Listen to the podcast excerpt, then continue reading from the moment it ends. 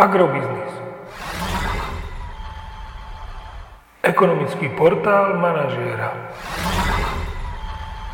Prognóza cien agrokomodít pre 15. týždeň. Očakávané ceny plodín na burze Matif na konci 15. týždňa.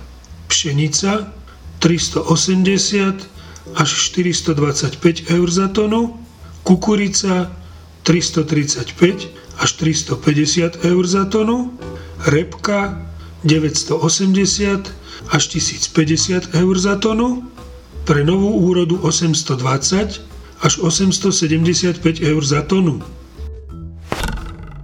Slovenské ceny jatočných ošípaných by sa mohli tento týždeň zastabilizovať v okolí 2 eur za kilogram jatočnej hmotnosti, respektíve sa pohybovať v intervale 1,96 až 2,3 eur za kilogram jatočnej hmotnosti.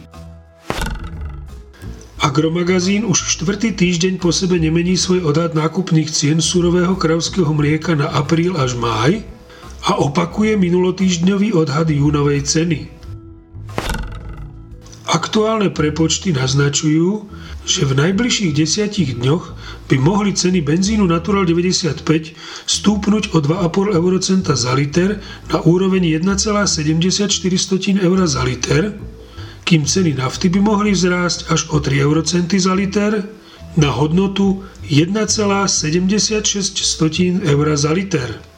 Podrobnejšie informácie nájdete v aktuálnej prognóze na portáli Agrobiznis.